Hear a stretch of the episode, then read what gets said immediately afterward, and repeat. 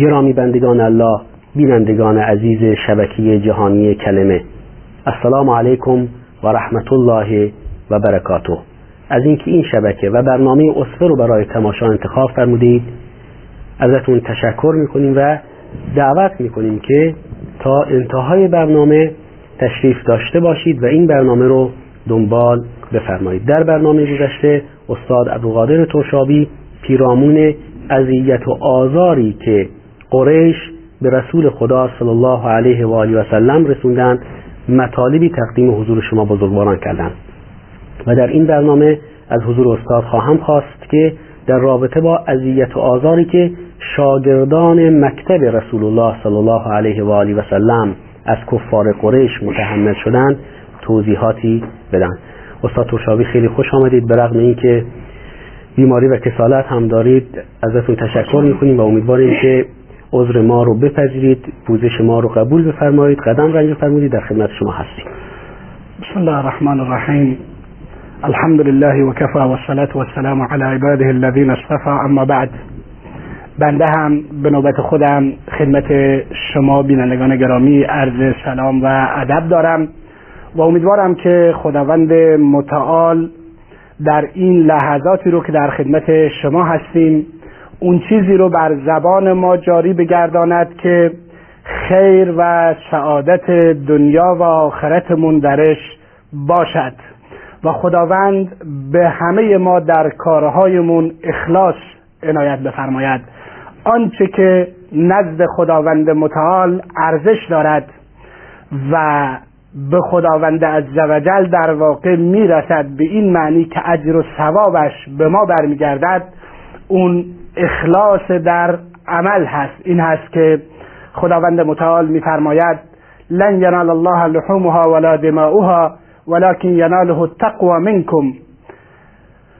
گوشت و خون قربانی های شما به خداوند عزوجل نمی‌رسد.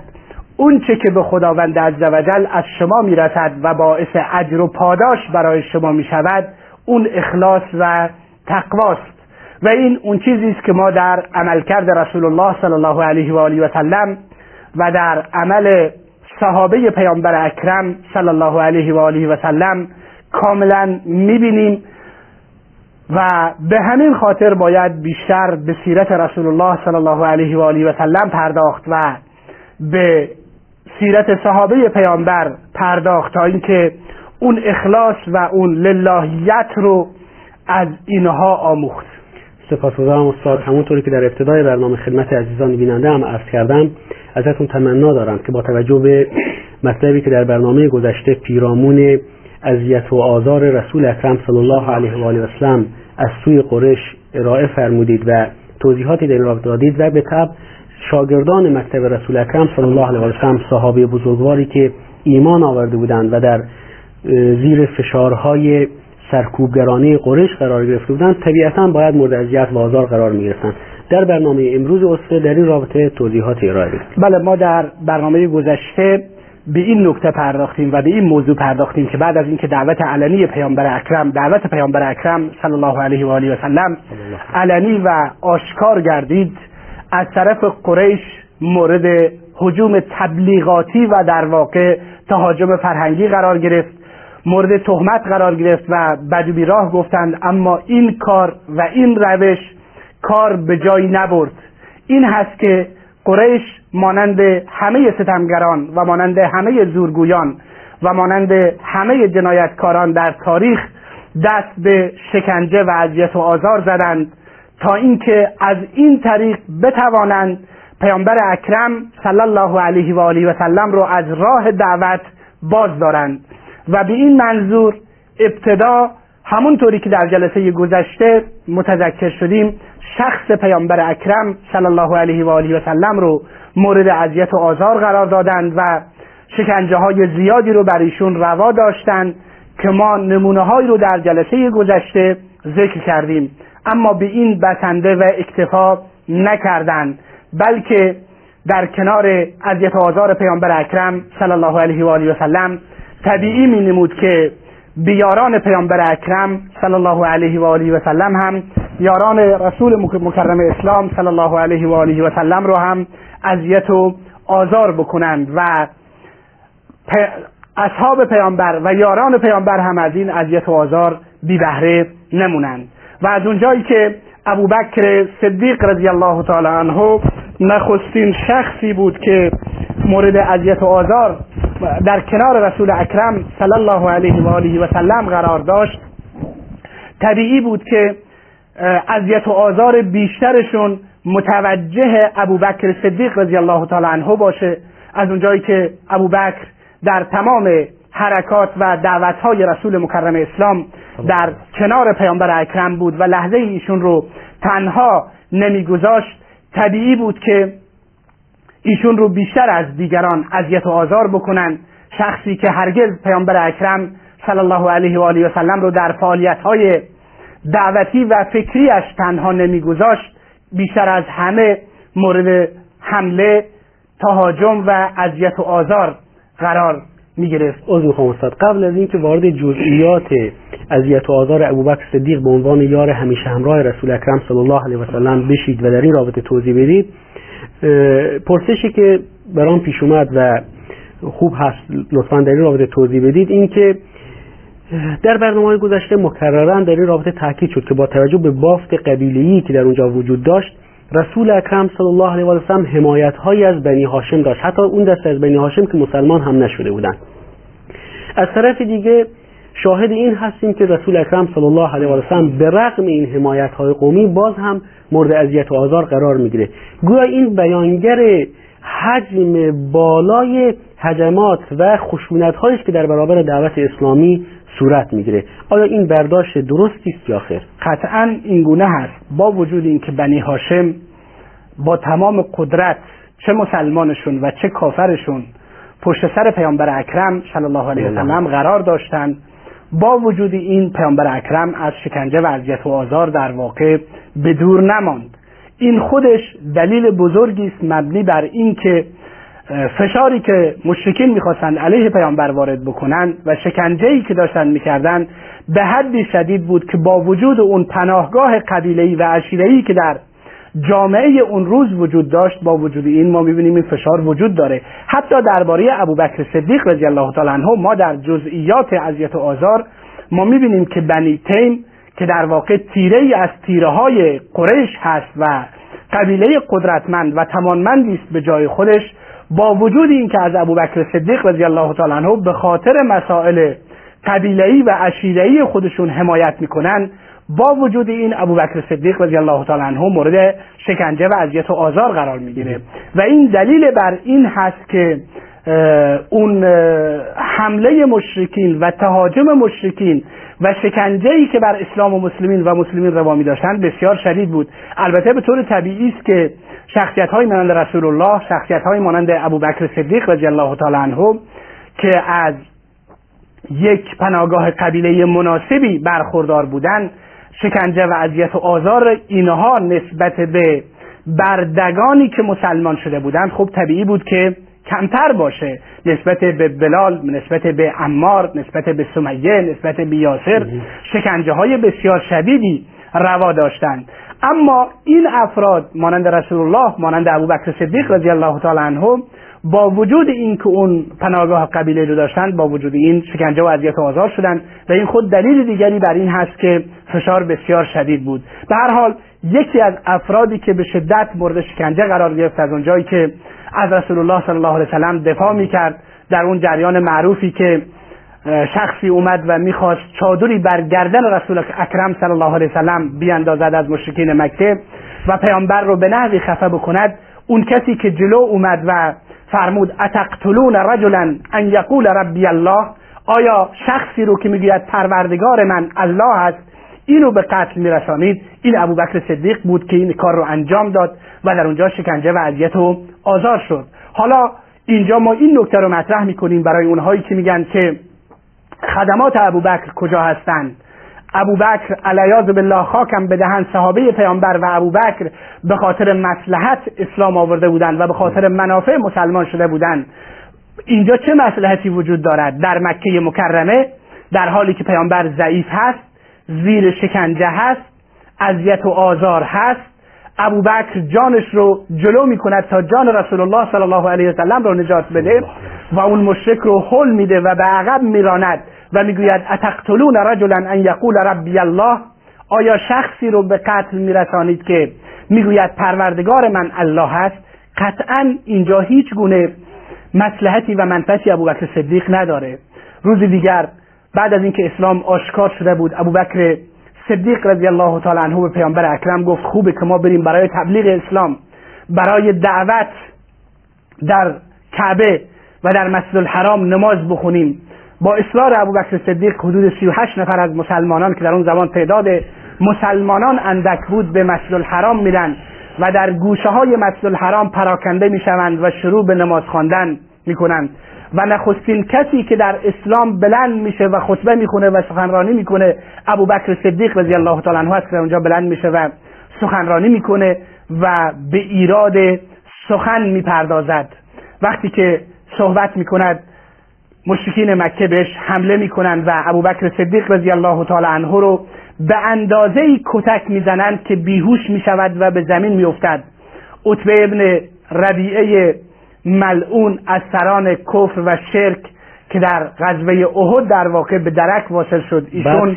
در غزوه بدر به درک واصل شد. ایشون این شخص میاد و با کفش هایی که در زیرشون میخه های آهنی داره به صورت ابوبکر صدیق رضی الله تعالی عنه می‌کشد. به گونه ای که حاضران در صحنه میگن چهره ابوبکر بینیش از چهره شناخته, شناخته نمی‌شد. و این گونه بنی حمله می‌کنند و جلو میان که باز هم از بنی که خیلی از اونها مسلمان نشده بودند و ابوبکر رو نجات میدن. و میگند اگر ابوبکر بمیرد ابوبکر بیهوش هست به خونه نقلش می‌کنن. میگند اگر امروز ابوبکر کشته بشه ما به جای ابوبکر عتبه ابن ربیعه رو که این بلا رو به سر ابوبکر سر آورده در واقع می‌کشیم.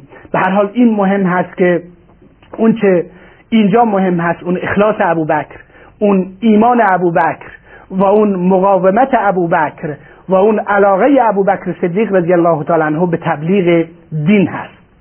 بعد از اینکه ابوبکر رو به خانه می‌برند و ام الخیر مادرش در اونجا حضور دارد ابوبکر بیهوش هست.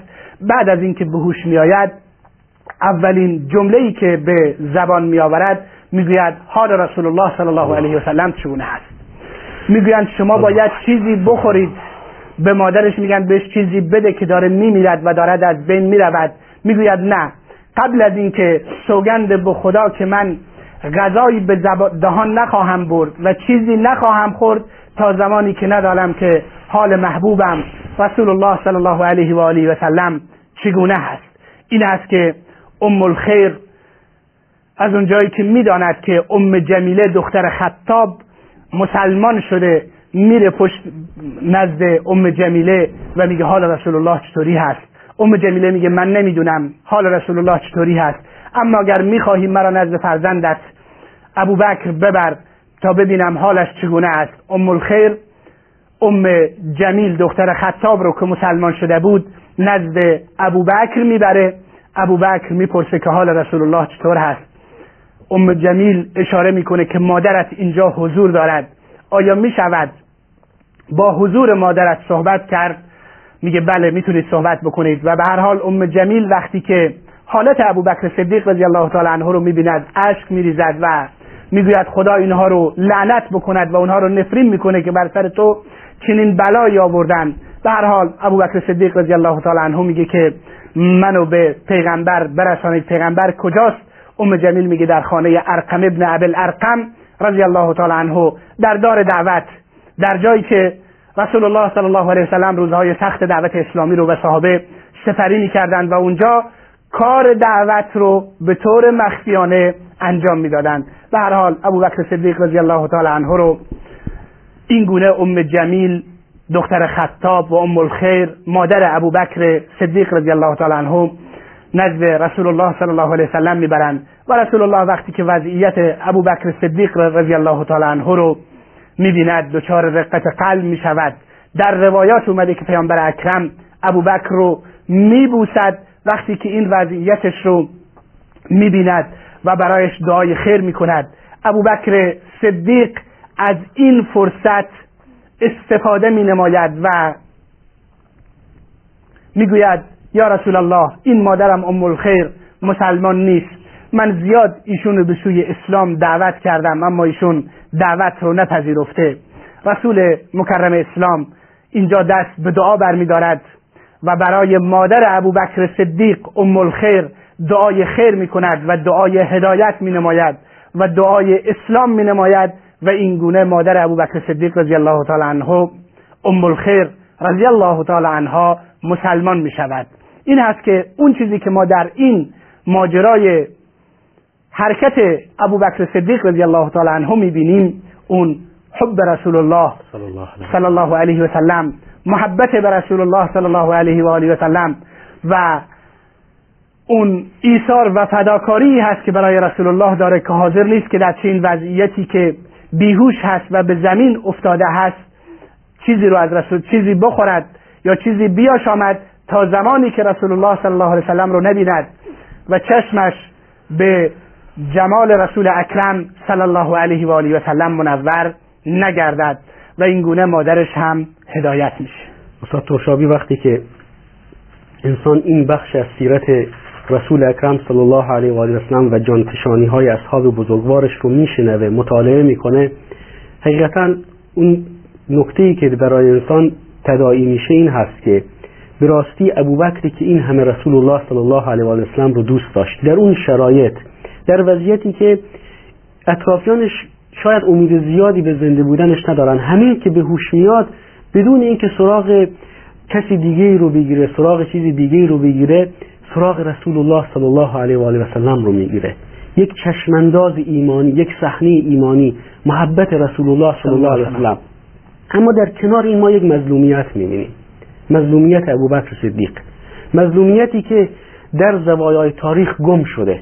حتی ما اهل سنت به عنوان دوستداران ابوبکر صدیق نتونستیم اینطوری که باید و شاید این زوایای پنهان از سیرت رسول الله صلی الله علیه وسلم از سیرت صحابه رو نمایان بکنیم و درس بگیریم که اونها چطور رسول الله صلی الله علیه وسلم رو دوست داشتن. به نظر شما برای اینکه ما بیشتر بتونیم این زوایای پنهان رو ببینیم چه بکنیم؟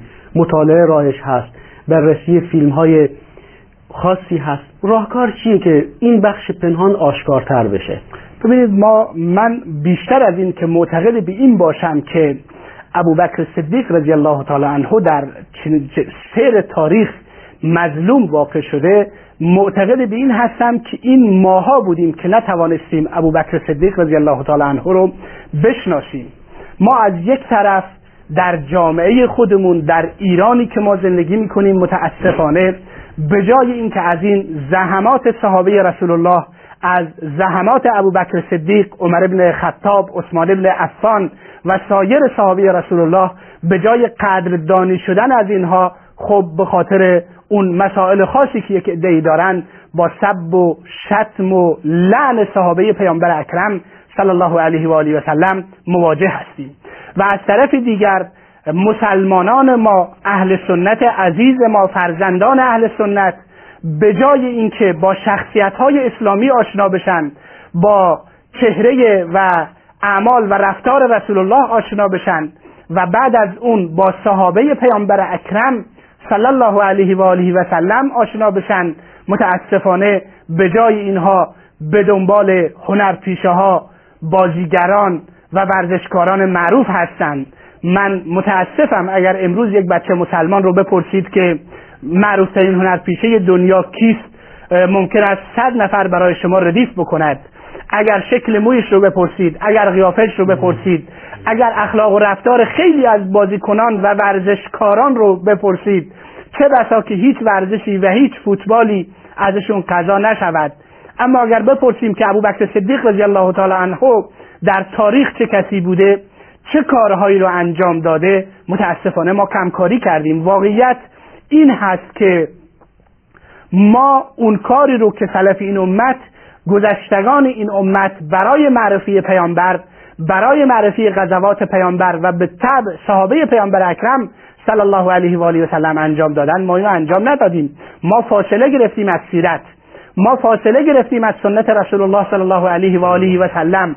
و اون چیزی رو که امروز چوبی رو چوب مظلومیتی رو که ما امروز می‌خوریم و مشکلی که امروز ما در دنیا ازش رنج می‌بریم که با, با وجود اینکه تعداد ما مسلمین زیاد هست اما داریم از مظلومیت رنج می‌بریم دلیل این هست که ما شخصیت هایمون رو نشناختیم و اون مثل معروف هست که اولئک آبایی فدعنی به مثلهم اینها هستند پدران ما اونهایی که ایثار کردند اونهایی که فداکاری کردند امروز اگر ما در این شبکه مبارکه و در سایر شبکه های اهل سنت به دنبال این هستیم که شخصیت ها رو معرفی بکنیم پیامبر اکرم رو معرفی بکنیم به جامعهمون ابو بکر صدیق رضی الله تعالی عنه صحابه پیامبر رو معرفی بکنیم. به دلیل این نیست که ما با اینها پسرخواندگی داریم خیشاوندی داریم یا اینها پسر اموهای ما ما و یا پسر خاله های ما هستند.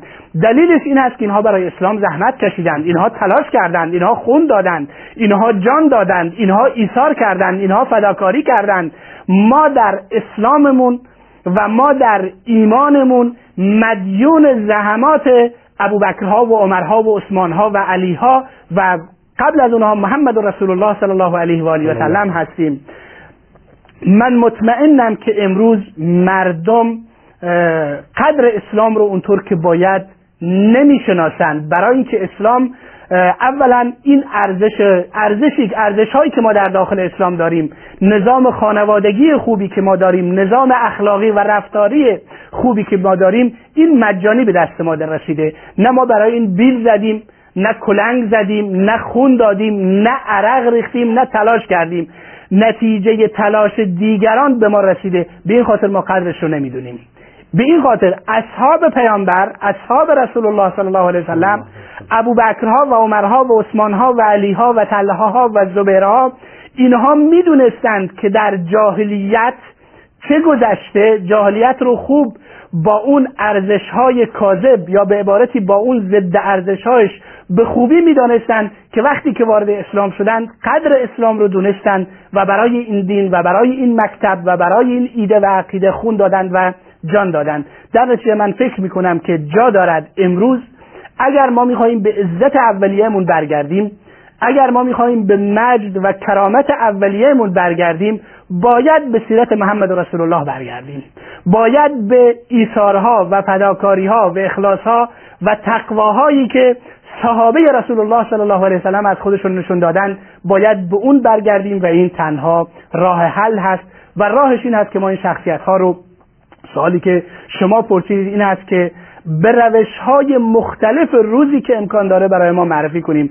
اگر نیاز داره کتاب بنویسیم کتاب بنویسیم و در مورد سیرت اینها پخش بکنیم که بهترین کتابی که بنده در سیرت ابوبکر صدیق رضی الله تعالی عنه سراغ دارم. کتابی مال دکتر علی محمد سلابی دانشمند لیبیایی که به فارسی خوشبختانه ترجمه شده.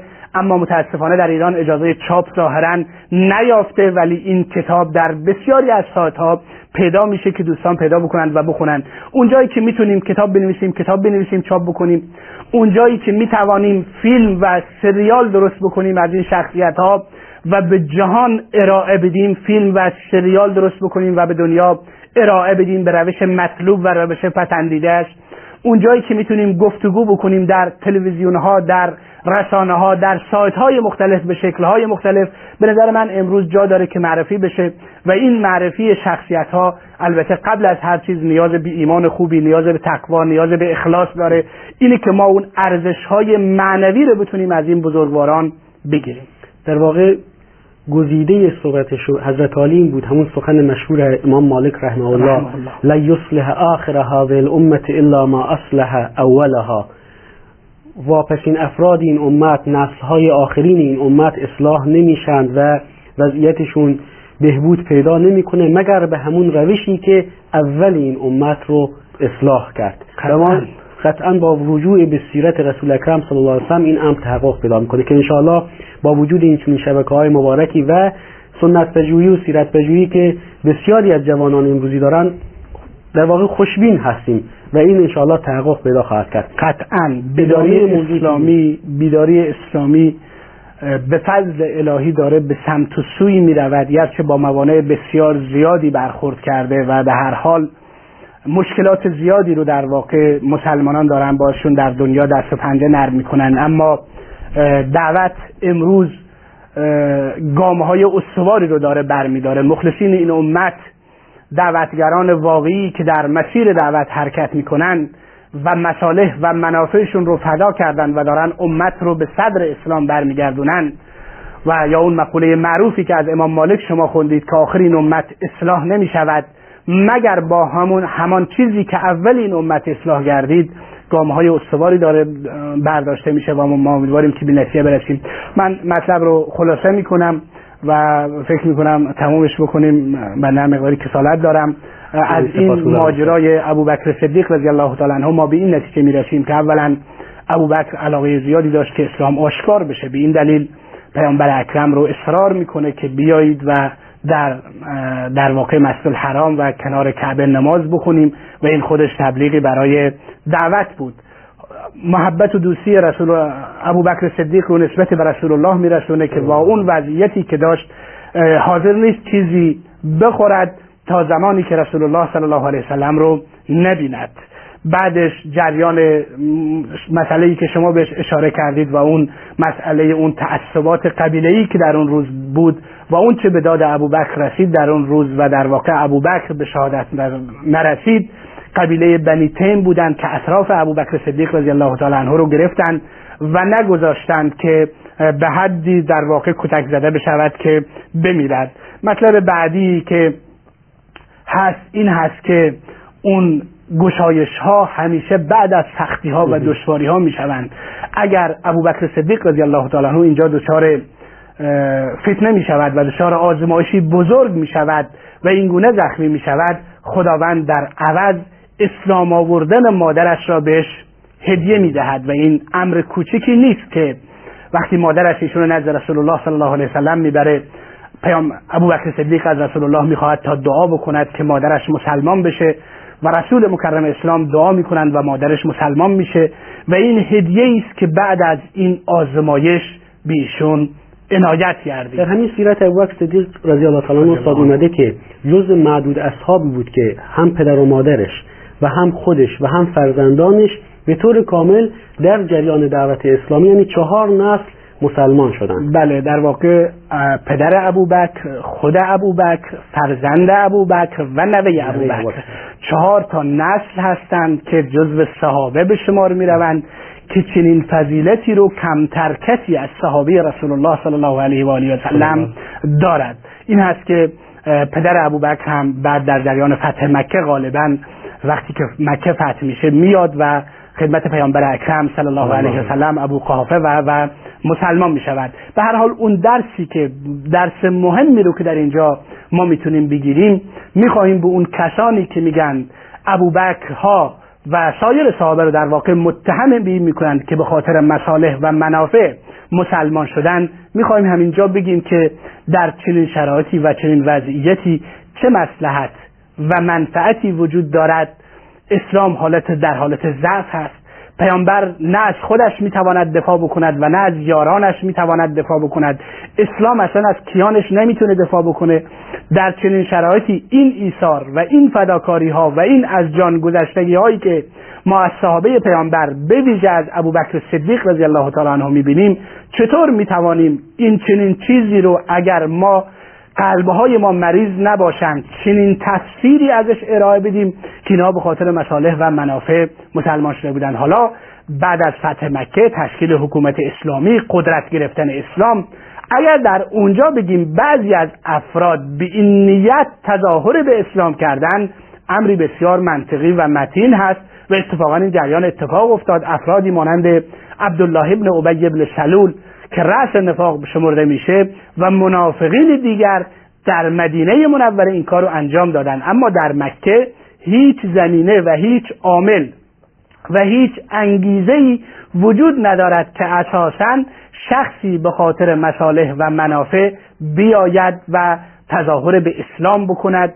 و تازه فردی که تظاهر به اسلام بکند شما در کجا سراغ دارید که کسی تظاهر به اسلام بکنه و چنین فداکاری داشته باشه. آیا در میان منافقین در مدینه منوره امثال عبدالله ابن ابی ابن سلول و اطرافیانش ما کسی رو سراغ داریم که این گونه برای اسلام جان نساری بکنه فداکاری بکنه و کتک بخوره و کشته بشه و شهید بشه و شکنجه بشه به خاطر اسلام قطعا چنین چیزی و نفاق هم می‌بینیم که فقط در آیات مدنی بهش اشاره میشه در صورتی که کاملا در مدینه ایجاد شده و در واقع بعد از سال دوم هجری که حکومت اسلامی تشکیل میشه و مشرکین در بدر شکست می‌خورند و اسلام به عنوان یک قدرت مطرح در جامعه اون روز شکل می‌گیره. اینجاست که پدیده نفاق به وجود میاد. وگرنه قبل از این تاریخ ما پدیده ای در میان مسلمانان به نام نفاق نداریم و آیاتی هم نداریم که از نفاق صحبت بکنن. ممنون و سپاسگزارم شاد. اما در با ادامه برنامه تصمیم گیری با شما استاد با توجه به کسالتی که دارید موافقید که تماسهای عزیزان بیننده رو بشنویم یا برنامه بشنویم.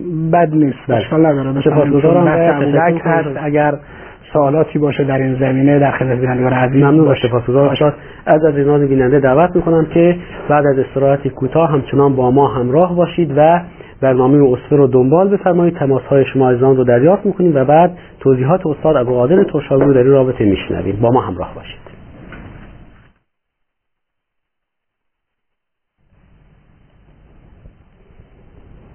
بسم الله الرحمن الرحیم. با سلام و درود فراوان به یکایی که شما عزیزان بیننده که برنامه اصفه رو دنبال میفرمایید. در خدمتتون هستیم با برنامه اصفه و موضوع اذیت و آزار صحابه رسول اکرم صلی الله علیه و وسلم توسط قریش که در برنامه امروز کارشناس محترم استاد عبدالقادر ترشابی در رابطه اذیت و آزاری که یار همیشه همراه رسول اکرم صلی الله علیه و وسلم ابوبکر صدیق رضی الله تعالی عنه از سوی کفار قریش متحمل شد. توضیحاتی ارائه دادند و درس ها و آموزه های این بخش از سیرت نبی و سیرت ابوبکر صدیق رضی الله تعالی عنه رو برای ما ترسیم نمودند و توضیح فرمودند. امیدواریم که بتونیم پیروان خوبی برای رسول اکرم صلی الله علیه و آله و باشیم و بتونیم با الگو برداری از اصحاب رسول الله صلی الله علیه و آله و سلم دوست داشتن رسول الله صلی الله علیه و آله و سلم رو و جانفشانی در محبت رسول اکرم صلی الله علیه و آله و سلم رو از این بزرگواران یاد بگیریم. در خدمت شما هستیم و امیدوارم که تماس ها برقرار شده باشه و ما بتونیم از همکنون صحبت های گرم شما برادران بزرگوار رو داشته باشیم. همینطور خواهران گرامی. آقا عبدالله از ایران. السلام علیکم و رحمت الله و برکاته. برادر بزرگوار آقا عبدالله در خدمتتون هستیم. السلام علیکم و رحمت الله و برکاته سلام خسته نباشید. زنده باشید برادر بزرگوارم. بفرمایید صداتون رو میشنوید خوبتون هوایتون شبی خیلی ممنون متشکر آقا کیانی سلام من از بلوچستان زنگ می‌زنم. در خدمتتون هستیم. سلام بر شما و هموطنان عزیز و همکیشان عزیز بلوچ. بعد این اهل تجایی خیلی بین بوبا که تو بعض تو سیستم و جسان توهی می‌کنن بله. متاسفانه همینطور است. نه تنها در سیستان و بلوچستان بلکه در همه جا کسانی که تفکر صفوی دارن این کار رو انجام میدن. آقا عبدالله برادر بزرگوار. و من نمیره گفتم خیلی دوستتون دارم. خدا حفظتون بکنه و پروردگاری که ما رو به خاطرش دوست دارید شما رو دوست داشته باشه. ممنون و سپاسگزارم. برادر بزرگوار آقا عبدالله خیلی لطف کردید تماس گرفتید. بیننده بعدی آقا محمد از ایران. السلام علیکم و رحمت الله و برکاته آقا محمد. و علیکم السلام. خوبی؟ الحمدلله در خدمتتون هستیم آقا محمد. می‌خوام شرکت کنم در مورد این شبکه فدک که جدا مثلا اصحابه رو نعلت می‌کنن. خودم شنیدم بارها هم شنیدم که زنگ زدم خودم باشم حرف زدم بهشون گفتم که مثلا جایز از شما این مثلا صحابه من مثلا کنید. الو؟ بله صداتون پخش میشه منتظریم. بفرمایید. بعد همون شیخ حبیب یاسر نم چی اسمشون من اول گفت که خدا حتی مثلا تو نعل و سب حتی اگر می‌خواستم مثل نعل و سب بشین کنید متاسفانه تماسمون با آقا محمد قطع شد و نتونستیم فرمایشات ایشون رو به طور کامل داشته باشیم گرچه کلیت موضوع رو دریافت کردیم. بیننده بعدی السلام علیکم. و علیکم السلام و رحمت الله و برکاته. جناب آقای کاشانی در خدمتتون هستیم. بله. سلام علیکم. سلام و رحمت الله گرامی سلام سلام. ما اهل سنت میبین شما میدین که اهل سنت ما ما اهل سنت خب تو ایران مسلم هستیم. فقط تو ایران هستیم. جای, جای دیگه اهل سنت همش با افتخار می‌کنم برای اهل سنت. خب اینجا تو ایران است که مثلا اهل سنت الو. بله بفرمایید. الو. اینجا تو ایران است که اهل سنت اصلا ارزش نداره. خب خاری است که چشم ملت چون چشم ملت نیستش بلکه تو چشم این آخونده هستش آخونده تصوی هستش. که تفرقه می اندازن برای میان برادران اهل سنت و برادران اهل تشیع. بله. اگر اینا بعد ما افتخار کنیم برای حضرت عمر حضرت ابوبکر حضرت عثمان رضی الله عنه افتخار بکنیم. هر چی که ما سجده کنیم الله را که این دینی که بیمون بی آسونی بی ارزانی بیمون داده بعدم کم سجده کردیم الله را. خب؟ ولی اینا متاسفانه این چیزی را درک نمی کنن ما چجوری بگیم چی بکنیم؟ خب؟ الان بله بفرمایید جناب کاشانی آه. خب ما اصلا نمی‌تونیم که اصلا اسم بچه‌مون به اسم ابوبکر عثمان عمر بذاریم تو شناسنامون خب تکلیف ما چیه ما چیکار بکنیم جواب ما رو بدین بله استاد در رابطه با مطالبی که مطرح فرمودید بله. توضیحات بله. خواهند داد انشاءالله ما هم متاسفیم از وجود چنین شرایطی در کشوری که در واقع ازش کسانی به عنوان ام جهان اسلام یاد می‌کنن. بیننده بعدی. آقا محمد از قزاقستان. السلام علیکم و رحمت الله و برکاته. محمد آقا.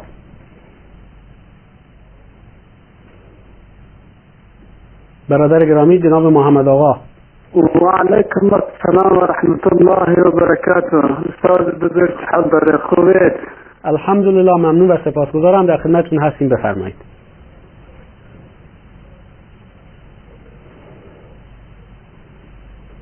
بفرمایید محمد آقا. شما شما سوال که می‌گفتن که عبری علمی برای که چون شخص خیلی شخص بدن و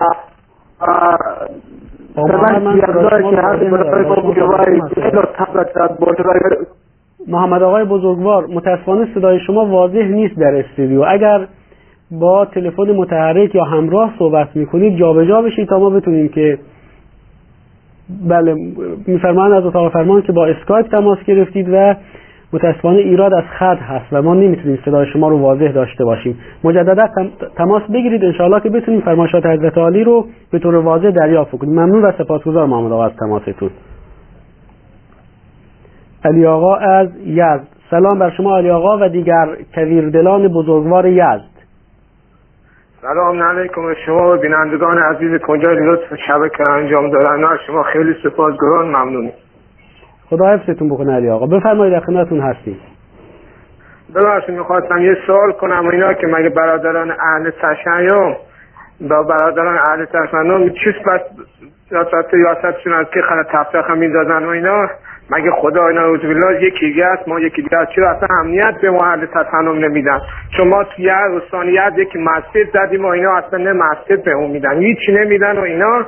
و خیلی خیلی هم از ما ناراضی ناراضی و اصلا ما رو قبول ندارن به دین خودشون. آخه مگه خدای ما یکی است خدا اینا یکی دیگه است؟ این کدوم دین گفته کدوم کتاب گفته که اینا این رفتارشون رو با ما انجام بدن؟ بله متاسفانه. فرمایش دیگر هم دارید علی آقا؟ نه دست زنه کنه خیلی ممنون از این برنامه خوبتون. تشکر.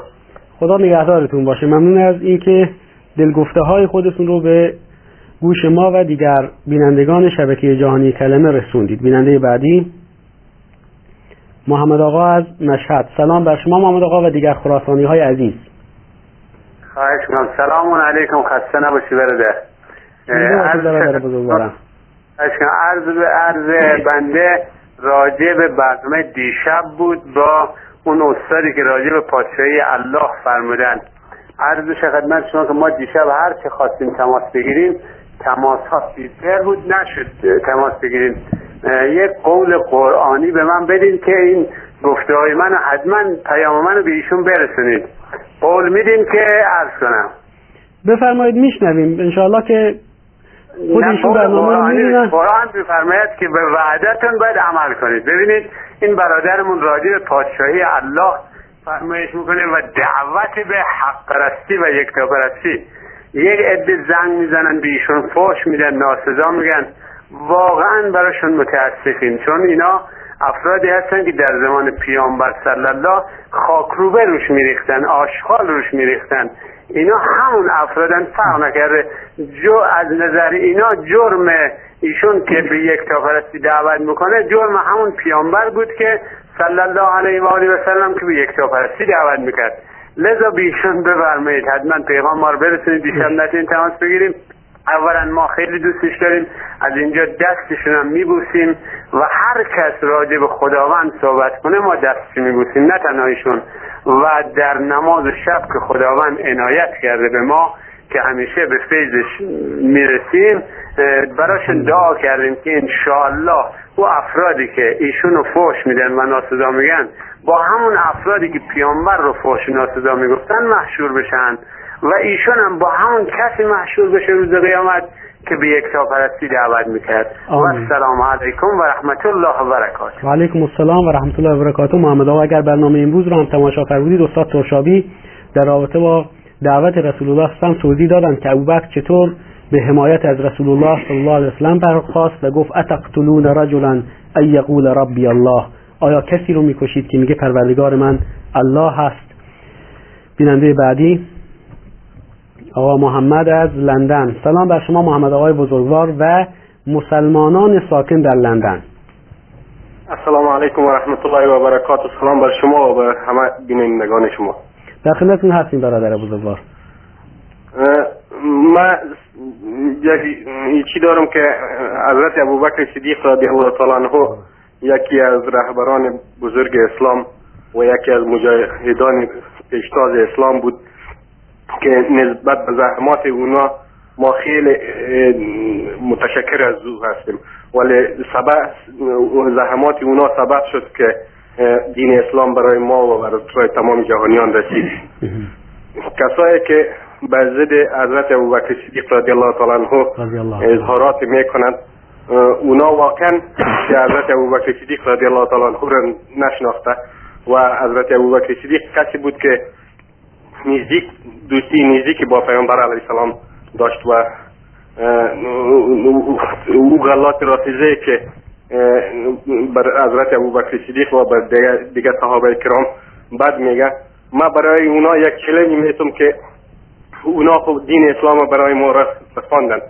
ما چلنج ما ایست که شما در, در زمانه فعلی برای من نشان بتید یک نفر غیر مسلمان کسی که غیر مسلمان بوده یا امریکایی بوده یا اروپایی بوده که شما اونا را او مسلمان ساختین و از او یک عالم برجسته برای دین اسلام شما تربیت ساخته باشین. امور برای من نشان بده. و برای تمام جهان.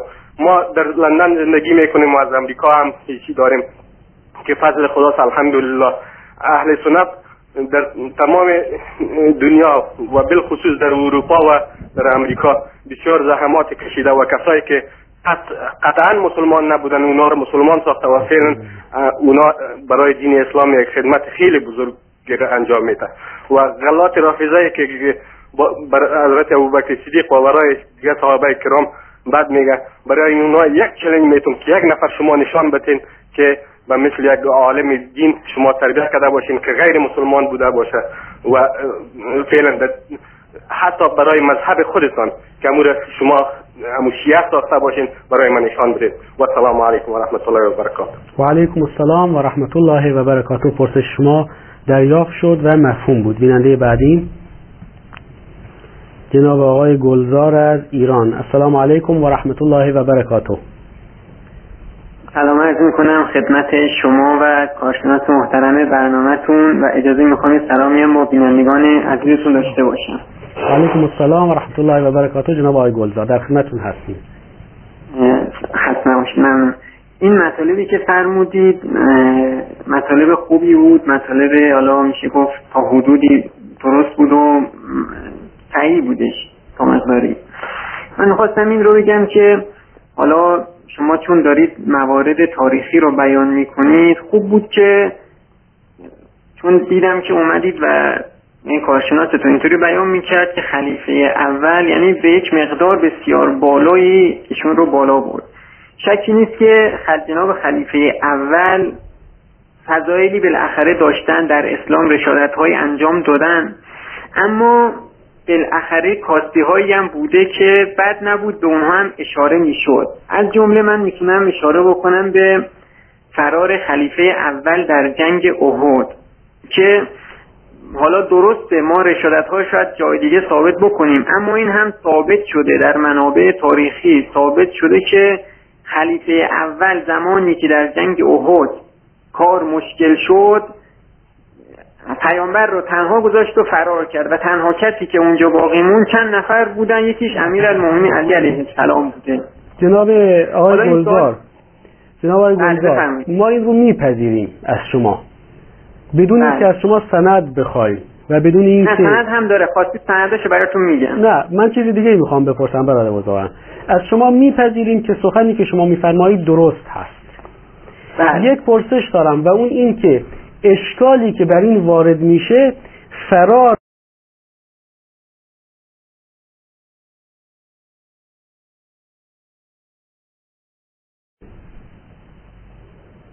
نتیجه که میشه از این سخن گرفت چیه برادر بزرگ؟ جناب آقای گلزار. خب یعنی به نظر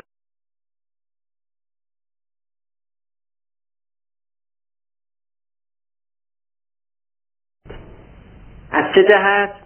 برای اینکه قرآن کریم تصریح می‌کنه به این که کسانی که در احد فرار کردند خداوند اونها رو بخشید. لفظ عفا رو به کار می‌بره. نکنید ما بحث ما در مورد قیامت نیست. اینکه خدا نه نه. می‌خواد بحث قیامت نیست در این آیه. برادر بزرگوار. یعنی گناهشون رو شما منظورتون گناهشه دیگه درسته؟ یعنی اینکه در نزد خدا است بله شاید خدا همین ها رو بهش ببره. من به اون کاری ندارم. من بحثم توی دنیا هست که توی این دنیا چقدر بالاخره کسی از خودش رشادت نشون داده زحمت کشیده به خاطر اسلام و چقدر زحمت کسی کمتر خب ببینید, ببینید ما وقتی که ما وقتی میایم به عنوان مسلمان به جای خودش به عنوان انسان نقد تاریخی می‌کنیم تحلیل تاریخی می‌کنیم هدف جنبه تطبیقی است و قضاوت در رابطه با آخرت نه وظیفه منه نه وظیفه شماست و نه در حیطه توانایی های ما. ببینید وقتی ما میایم از فضایل ابوبکر میگیم یا جاهایی به تعبیر حضرت علی اشکالاتی که داشته اگر ثابت بشه میگیم باید جنبه تطبیقیش رو در نظر بگیریم. جنبه تطبیقیش رو قرآن کریم اینطور بیان کرده. اگر ثابت بشه که ابوبکر صدیق جزو اون فراریان بود که شما میفرمایید این هست. قرآن میگه ان الذين تولوا منكم يوم التقى الجمعان انما استزلهم الشيطان ببعض ما كسبوا میگه اون کسانی که از شما پشت کردن منکم همه نه اون دسته از شما. یعنی عده از صحابه به حکم بشر بودن دچار این چالش و اشکال شدن.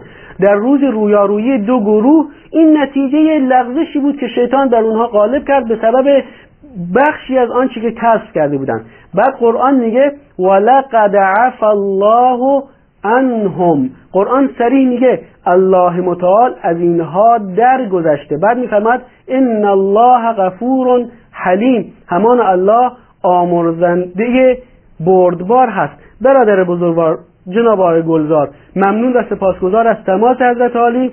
اما پرسشی که من از شما و دیگر عزیزانی که این ابهام براشون وجود داره مطرح می‌کنم و می‌پرسم این هست که به راستی وقتی الله متعال اونها رو تایید کرده و به حکم بشر بودن اگر دچار لغزش هم شدند اظهار رضایت از اونها کرده. چه دلیلی داره که ما چه دلیلی داره که ما این جنبه به اصطلاح منفی رو برجسته تر از اون خوبی ها ببینیم؟ ضمن این که ما اهل سنت معتقدیم که صحابه معصوم نبودند البته ابوبکر صدیق رضی الله تعالی عنه جزو دوازده نفری بود که قبل از همه صحابه در احد خودش رو به رسول اکرم صلی الله علیه و آله و سلم رسوند و بنده همون کتاب رو که استاد بزرگوار عبدالقادر ترشابی معرفی کردن تجزیه و تحلیل سیرت ابوبکر صدیق نوشته دکتر علی محمد سلابی که در ایران اجازه, اجازه چاپ نداشت و افتخار ترجمهش هم الحمدلله خود بنده داشتم. به شما پیشنهاد می‌کنم مطالعه بفرمایید. این موضوع رو به خوبی در اون کتاب می‌تونید مطالعه بفرمایید. در این حال انشاءالله اون چی رو که شما مطرح کردید ارجاع میدم به استاد ترشابی و توضیح ایشون رو هم در این باره میشنویم. ممنون و سپاسگزار از تماستون. جناب آقای گلزار برادر بزرگوارمون.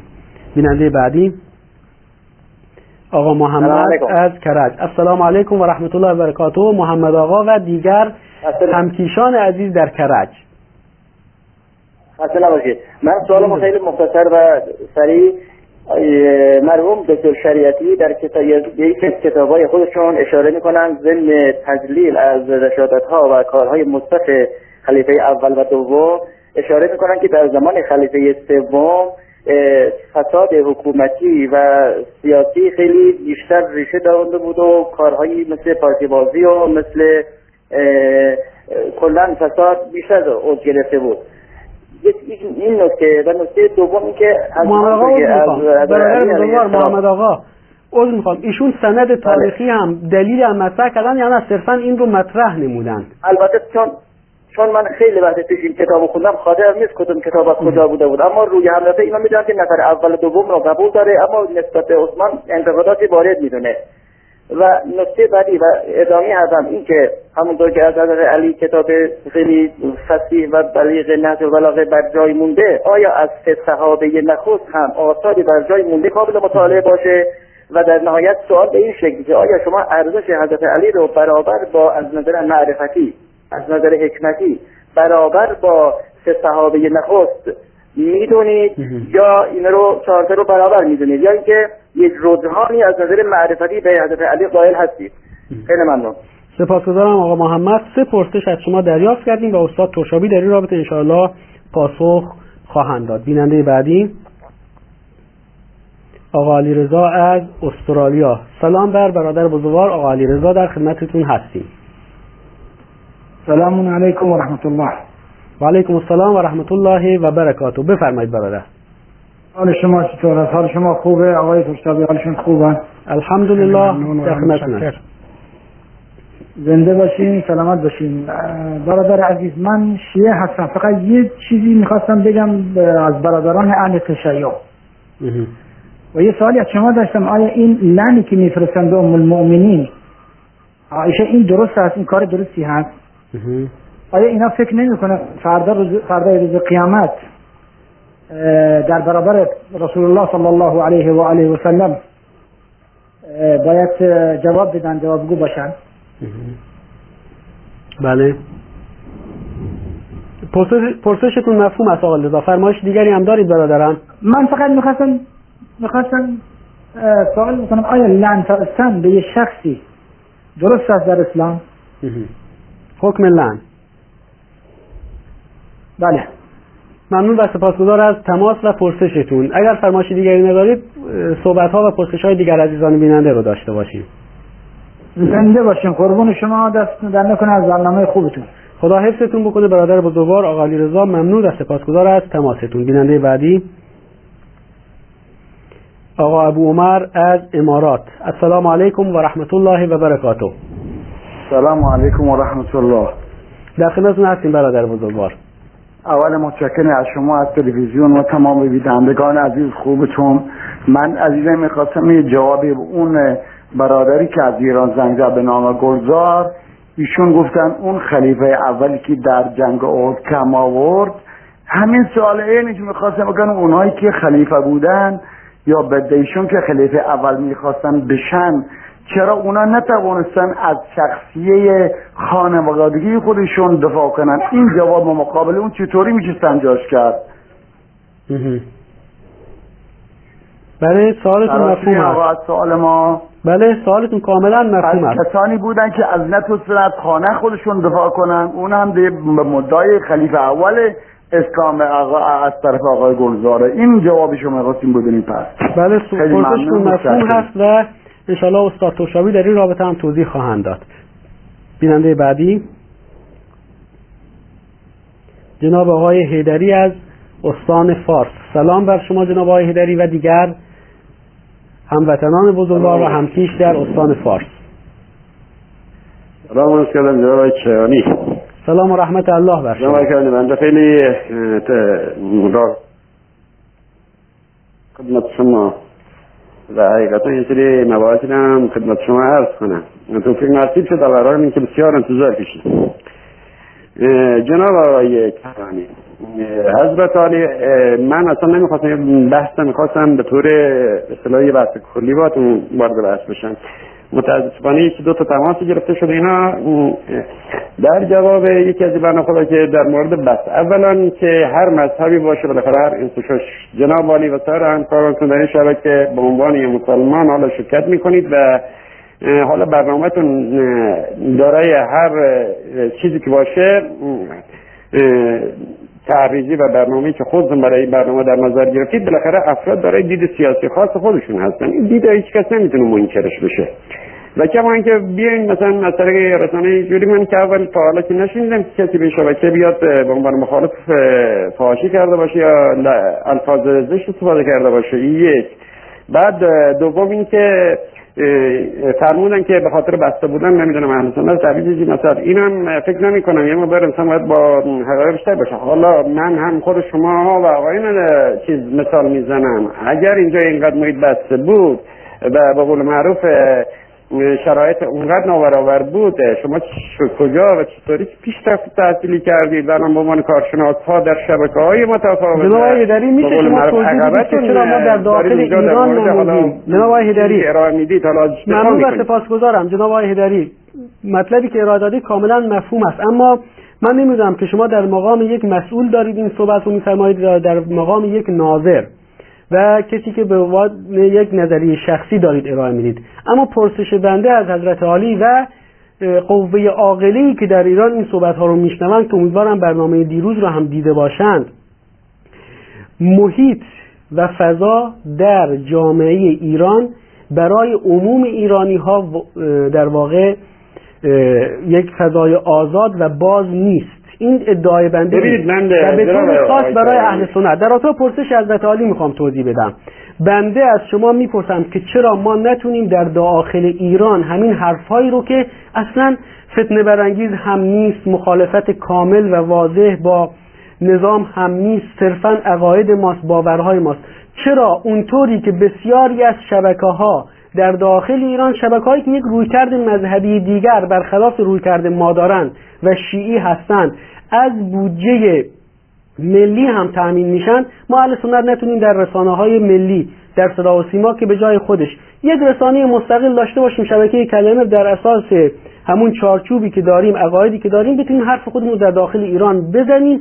ضمن اینکه شبکه های دیگر در داخل ایران در قوم در مشهد و اصفهان و جاهای دیگه دفتر دارن رسما فعالیت می‌کنن استودیو دارن. ولی چرا مثلا؟ آیا این خودش بیانگر محرومیت اهل سنت نیست؟ آقای کیانی جانم. اجازه نمیدم که من خواهش اجازه بدید من خب وقت من همه شما گرفتید. من دیگه پس وقت محبت کنید برای والا ارزم حضورت. ما در قاعده کلی اگر بخواید این چیزی که شما را اولا در قالب یه رسانه هستید یه حکومت نیستید بحث حکومت با رسانه خیلی فرق می‌کنه. این جز به اصطلاح باورهای شما هست و حق شما هم هست مطالبه شد ولی یعنی شما موافقید. شما باید بزرگواری بزرگواری که بفرمایید. اول مانیفستتون در محل درآمد برنامهتون برای عموم مردم باید مشخص بکنید که کاملا مشخص باشه که ما وارد تئوری بشیم. باید واقعیت ها رو برای-. منظور شما از واقعیت موجود, توضیح موجود جامعه اسلامیه اگر اجازه بدهید من بحث باز کنم براتون. بفرمایید آقای دری عرض کردم شیعه و تسنن به عنوان دو واقعیت در جامعه اسلام جامعه مسلمانان وجود داره. یعنی تئوری نیست که روی کاغذ باشه. اینی که این دو برآمده از بطن اسلامه. حالا چرا ما رو موارد اشتراکی شما بحث نمی کنید که باید همه بحث و صحبت ها رو موارد اختلافی باشه؟ اگر اجازه بدید من وارد بحث یه بحث خیلی کوچیکی دارم در رابطه با بحث فلسفه حج. اگر اجازه بدید با توجه به اینکه خیلی مهمه و از اوضاع واجباتم هست مختصر بفرمایید جمعندی داشته باشم شما نظرتون رو عنوان کارشناس بفرمایید.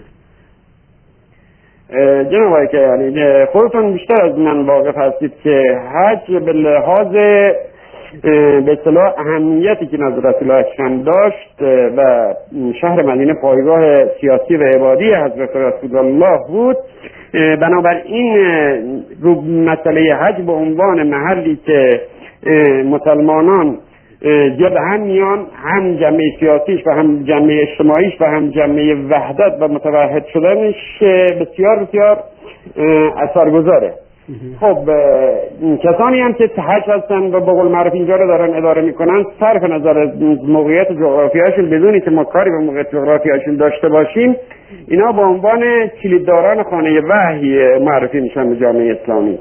سوال واضح بنده به عنوان یه مسلمان از شما و شبکه شما اینه که با توجه به اینکه خب خود بحث حج باعث شده که منبع درآمد سرشاری بشه برای اون کشور عربستان که متاسفانه فامیل خانوادگی خودشون هم اطلاق کردن به کشورشون کردن عربستان سعودی به عنوان کلیدداران و اینجا را اداره می‌کنن.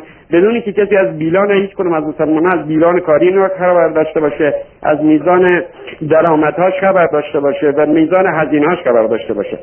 این قربانی هایی که در مناسک حج انجام میشه گوسفند قربانی می‌کنن و ذبح می‌کنن. خودتون مستحضرید که در طول تاریخ به خاطر عدم دسترسی به امکانات روز و مدرن و عدم نگهداری به صورت صحیح خیلی مختصر بفرمایید. به همه این مسائلی که میگید به پرسش درآمد بسیار سرشاری از این قبیل چرا جامعه اسلامی کلیه مسلمانان نباید به صورت حالا یک شکل هیئت مدیره یا به یک شکل دیگری که در قالب هم شکل هیئت مدیره باشه حالا به شکل چرا جامعه اسلامی نباید به شکل هیئت مدیره اداره شود؟ پرسش شما اینطور دریافت شد استاد ترشابی انشاءالله پاسخ خواهند داد. اگر اتاق فرمان تماس ها رو محدود بفرمایید و آخرین بیننده آقا عرفان از اصفهان. السلام علیکم و رحمت الله و برکاته آقا عرفان. الو سلام علیکم. سلام بر شما در خدمتتون هستیم آقا عرفان. عرض سلام بسنم خدمت مجیان محترم شبکه کلمه آقای ترسابی و شما آقای حسین اگه درست میگم فامیلتون در خدمتتون هستیم جناب آقا عرفان. حالا من راستی تو شبکتون هم همین اتفاق دیدم از اول برنامه شما رو تماشا نمی‌کردم. من به قول گفتن موضوع هم درست نمیدستم که ولی این گفتن راجع به خلیفه اوله. من آقای حسینی می‌خواستم سه دو سه دقیقه جدی باهاتون حرف بزنم. فقط دوست من تک جواب منو بدید. اگه بلندتر صحبت بفرمایید یا گوشی رو به دهان مبارک نزدیکتر که ما صدا رو واضح داشته باشیم آقا عرفان. صدا میاد صدا میاد. بله بله صدا میاد. صدا میاد. بله برادر. صدا میاد؟ بله. من میگم که برنامه رو از اول تماشا نکردم. شبکه شما رو زیاد نگاه نمی کنم به که دو روز شبکه شما وقتی فقط می‌دونم که مال اهل سنت. من صورتش اونجا که تو این چهار پنج دقیقه که گذاشتم شبکه فهم که راجع به خلیفه اول داریم حرف می‌زنیم. می‌خواستم یه سوالی ازتون بپرسم آقای حسین مورد نداره؟ کیانی هستم بفرمایید. کیانی کیانی. ببخشید کیانی. آقای کیانی همه ما می‌دونیم که پیامبر اسلام حضرت محمد مصطفی صلی الله علیه و آله و سلم برترین انسان تاریخ هست که کسی تو شک نداره نه؟ بله. خب ایشون عقل کاملا باهوشترین داناترین کاملترین انسان ایشونه. که ایشی هم مثل ایشون نمیشه. حالا من یه سوالی از شما داشتم آقای کیانی. بله. می‌خواستم بپرسم کسی که عقل کامل حبیب خدا چهار بار اسمش توی قرآن اومده رحمت للعالمین فخر کائناته کسی که تو کتابای خود شما هست. وقتی فقط دو هفته فقط دو هفته یا یه ماه می‌خواست از مکه بره بیرون یه جانشین برای خودش تعیین می‌کرد. آیا نعوزم بالله نعوزم بالله نعوزم بالله. یک همچین کسی که معصومه سید المرسلینه کاملترین عقله باهوشترین انسانه نعوذن بلا عقلش برای خود عقلش نرسیده جانشین تعیین کنه برای خودش. و خلیفه شما ابو بکر که من تو کتابای خودتون بهتون نشون میدم. ولی درست نمی‌دونم. شما میگم اگه اتفاق شبکه شما زد. یه بار من میگه مردم من دارم کز میرم. شما نذاری من کز این آقا عقلش رسیده برای خودش جانشین تعیین پرسشتون آقا مفهوم هست. آقا عرفان پرسشتون مفهوم هست. اگر موافق هستید به خاطر محدودیت وقتی که وجود داره با توجه به اینکه پرسش شما دریافت شد توضیحش رو از زبان استاد ترشاوی دریافت بکنید. موافقید؟ بله بله بله. ممنون و سپاسگزار از تماس اگه فرمایش دیگری ندارید از حضورتون مرخص بشیم و تماس آخرین بیننده رو داشته باشیم و بعدش هم ادامه برنامه اصله و پاسخگوی استاد. خب ممنون و سپاسگزارم آقا عرفان. آخرین بیننده ساناز خانم از ایران. السلام علیکم و رحمت الله و برکاته. سلام از خدمت استادان محترم شبکه کلمه. سلام و رحمت الله بر شما خواهر بزرگوار. تشکر می‌کنم. در درجه این برادر فکر کنم اصفهانی بودن بهشون بگم که اصفهان سنیه غالبا سنی. هر چقدر که مغزش شیعه کرده باشه چون یادش نمیده اون حملات صفویان رو به اصفهان مادرامون رو کشته. برادران بعضی از اصفهان که زن می‌زنن از همون اولاد صفویان که حمله کردن به اصفهان خود اصفهانی قلبشون سنیه. و یادشون نمیده اون کشتارا. و این برادرمون باید بدونم اون تاکتیکی بود که پیغمبر انجام داد برای اینکه بتونه کلا بذاره سر اون مشرکین که فکر کنن توی مکه مونده. جانشین بعد از خود فرق می‌کنه. بعد از خود آدم جانشینش باید از جنس خودش باشه که پیغمبر باشه بعد به نازل بشه اگه قرار باشه پیغمبری بعد از خودش تعیین کنه که دیگه بعد تموم نمیشه. پیغمبر خاتم النبی بود بعد از اون جانشین وجود نداره دیگه. اون جانشین که ما میگیم حضرت ابوبکر علیه السلام پیش مدیریت که رئیس جمهور بود. مردم جمهور مردم به رای دادن بیعت کردن. جانشین وحی نبود برای دریافت وحی نبود. این دوتا از جنس هم نیستن باید مقایسه کردن. این این آخوند گلزار برادر آخوند گلزار و آخوند سهراب که خیلی برای جالب ایشون همشون آخوند برادر محترم که زنگ به کوروش و سهراب و اینا زنگ می‌زنن که بگم ما آدم های عادی هستیم. دلشون نمیاد که حسین رو برای خودشون انتخاب کنن. خیلی برای ما عجیبه. یکی که گفتن که مسئله جنگی حضرت ابوبکر ما در زمان جنگ ایران و عراق که البته این بچه ها خونده هیچ نشون فکر می‌کردن همت انگلیس برای تحصیل موقع تو ایران نبودن. تو جنگ ایران و عراق که مردم عادی کشته می‌شدن تاکتیک عقب نشینی داشتید. فرار اسمش نیست. اگه قرار باشه اسم اینو فرار بدن که دیگه هیچ ایرانی صد بار بعضی از شهرها رو دست دست می‌کردن. برگشت داشتن حمله داشتن. این تاکتیک وجود داره. اصلا جز تاکتیک نظام نگاه کرد اینو بهش میگم فرار. فرار و اساسی عزیز. این دوستان دوستان اهل بیت هم نیستن. یه جوری اهل بیت خودمونو که مال سنیا هستن حضرت حسین تحقیلشون میدن. میگن تقیه کرده ترسیدن. رو گفتن خودش قایم دینشون رو بارز نمی‌کردن. نمی‌دونم سکوت کرد حضرت علی. اینا هم یه جوری دیگه توهین اهل بیته اینا دوستان اهل بیت هم نیستن. یه جوری دیگه توهین در حضرت ابوبکر میگن نه ایشون فرار کرد. یا حضرت حسین تحلیه کرد یا حضرت علی تحلیه کرد دروغ سکوت کرد. اینا هم یه جوری دیگه توهین یعنی اینا هر طرف رو میکوبن شخصت مسلمون نیستن. اونا رو به یک شکلی دیگه توهین بهشون می‌کنن. هر دیگه خواهش می‌کنم آخون گلزار. یه دیگه زنگ زدی اسم حضرت حسین زنگ بزن. که و آبر آخونده رو نبری. چیه؟ نگران این مردم فکر کنن آخوند زنگ نزده مردم آره مردم بزرگوار ساناز خانم. مطالبی که راه فرمودی کلیتش دریافت شد و ممنون و سپاسگزار از تماستون به حال شبکه جهانی کلمه به روی همه باز هست. می‌تونن تماس بگیرن اظهار نظر بکنن. هایی که کسانی خودشون تصمیم می‌گیرن با نامه های مختلف بیان به خودشون مربوط میشه و ما در این رابطه نمی‌تونیم اظهار نظر بکنیم یا تعیین تکلیف بکنیم به حال ممنون و سپاسگزار از همه عزیزانی که تماس گرفتید اظهار نظر کردید ابهامی داشتید مطرح فرمودید. با ما همراه باشید و در ادامه برنامه اصفه بعد از استراحتی کوتاه استاد عبدالقادر ترشابی در رابطه با پرسش ها و نکات مطرح شده توضیحاتی ارائه خواهند داد.